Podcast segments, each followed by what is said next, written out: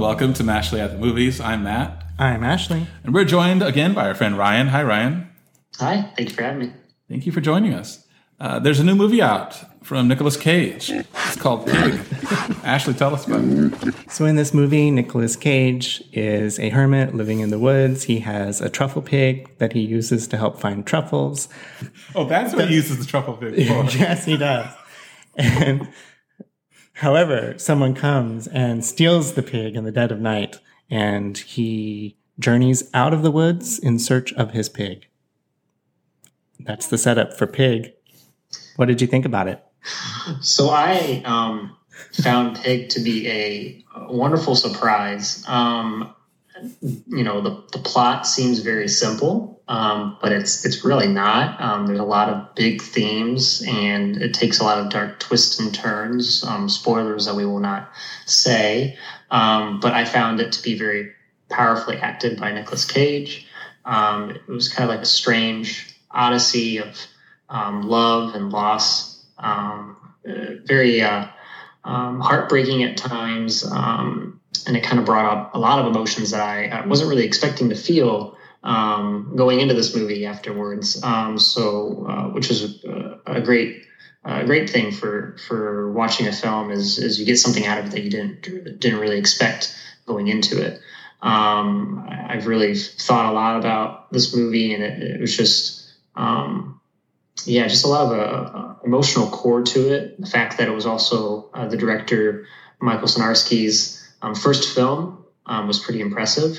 Um, so I'm really excited to see um, his future work. Um, but overall, it was just um, a really good movie. one that I recommend. It's it's on VOD uh, if you missed it in theaters. So definitely make sure you uh, rent it and, and watch watch this film. Yeah, this is a brief 92 minutes, but I think it's perfectly timed and it's broken up into three different parts. Um, I did read afterwards that the original cut was two and a half hours.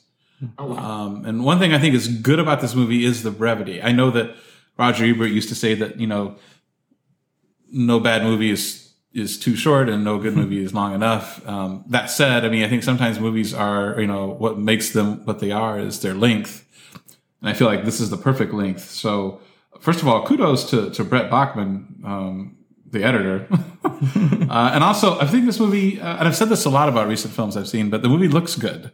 Uh, it's got yeah. good cinematography from Patrick Scola. And then, yeah, uh, as, as, as Ryan mentioned, um, the direction by Michael Sarnoski, and also he, he wrote it based on a story by Vanessa Block. It, it all this kind of comes together. And Nicolas Cage is in a lot of movies these days not, a lot of them not good.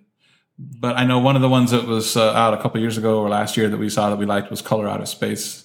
Um, mm-hmm. This is not like that at all. This is very toned down. This is Nicolas Cage in a, in a great performance. Um, and there's just some scenes that leave both the characters and the um, me uh, watching it just kind of at a loss for words. You know, mm-hmm. uh, it, it's very, very powerful, and it kind of it's one of those good. It's a they're good moments as far as the film is concerned, but they're also kind of good moments for contemplating life. And so, yeah, that this is another movie. We talked about the Green Knight uh, this week as well, and this that movie kind of rattled around in my head for a while afterwards. This is another movie that did. This kind of sat quietly with me as I thought about how it unfolded and how it treated its characters. And uh, yes, Nicolas Cage is great in this, as is Alex Wolff, mm-hmm. who I think they kind of equally dominate this movie.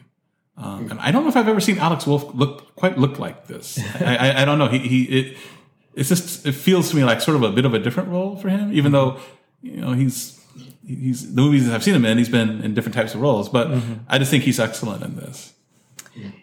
Yeah, I think the movie kind of hinges on Nicolas Cage's performance, and he's wonderful in this. And you know, it's easy to forget with all the recent movies he's been doing just how good of an actor he can be, and how he's very capable of giving a restrained performance like he does here. We've gotten so used to seeing him doing that over the top Nicolas Cage performance. Um, but so this is really, really a treat. And his performance, and I feel like the movie itself, it's it's touching and and sad. And you mentioned, you know, that we also talked about the Green Knight this week.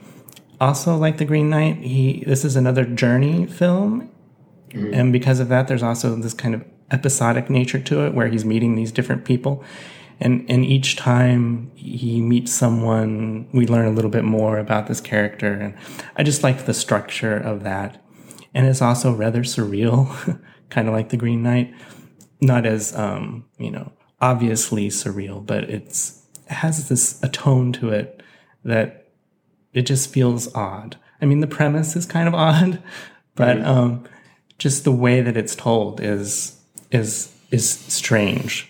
So I, I really loved it for all of those reasons.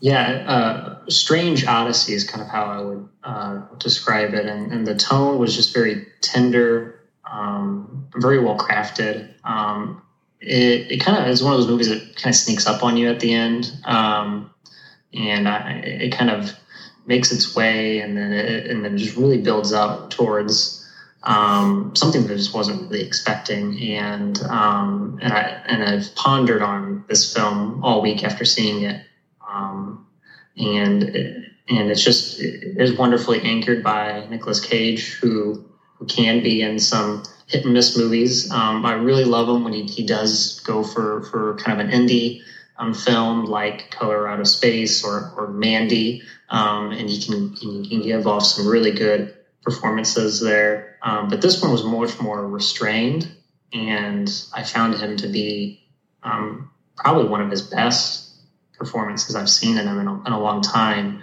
And it wasn't an over the top Nick Cage performance, but it was very much more dialed down, but it was still powerful.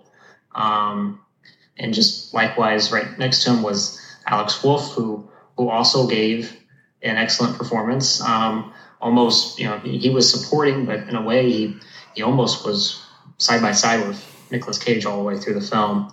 Um, and uh, yeah, I just I really connected with this movie um, from the cinematography um, just to the structure of it. Um, it was just a kind of a quiet movie that had a lot of themes and it, and it kind of built them all up and, and it kind of left you with um, just a lot of um, things to, to think about and dissect afterwards, um, which I just found to be really um, achieving.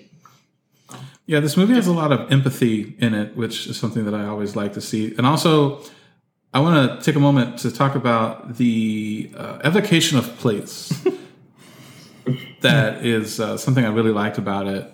Uh, this is set in Portland, Oregon, and according to IMDb, it was filmed in Portland, which is good to hear because you know I I have no familiarity at all with Portland, Oregon, but I will say that while I was watching it, um, it felt like I was someplace, you know. Mm-hmm. And uh, as far as I know, this movie doesn't really use a lot of CGI, if any, you know. Uh, and I, I, bring that up because a lot of movies we see, a lot of the big movies, especially these days, are blockbuster movies that may purport to be set someplace like, you know, New York City or um, Bangkok or Tokyo or wherever. But you you know though that really they're on a studio somewhere, and maybe a tiny bit of of, of them is like by a real set and then you know when you see behind the scenes photos it's this big green backdrop and that's for them to put on all the cgi effects afterwards and you don't until you see something like this movie you don't realize how much you miss the this the like i said earlier the evocation of place the, the, the like you are grounded in a you know someplace real that has its own coming because every everywhere you go for better or worse has its own personality. A, a, a, community, whether it be a small town or someplace out in the country or an urban environment, um, they all have their own sort of look and feel to them. And I felt I felt that in this movie. So that's something I just wanted to bring up. All right, so score time. Um, Ashley, what do you give it out of ten? I'm going to give it 8.5. And Ryan? I would give it a, uh solid nine. Okay. Yeah, I would give it a solid nine as well. So our score is an 8.8, and it is on the tomato meter, and it has a certified fresh 97% from critics and a 83% from audiences. So Ryan, thanks for joining us. Thanks for having me. Thanks for listening.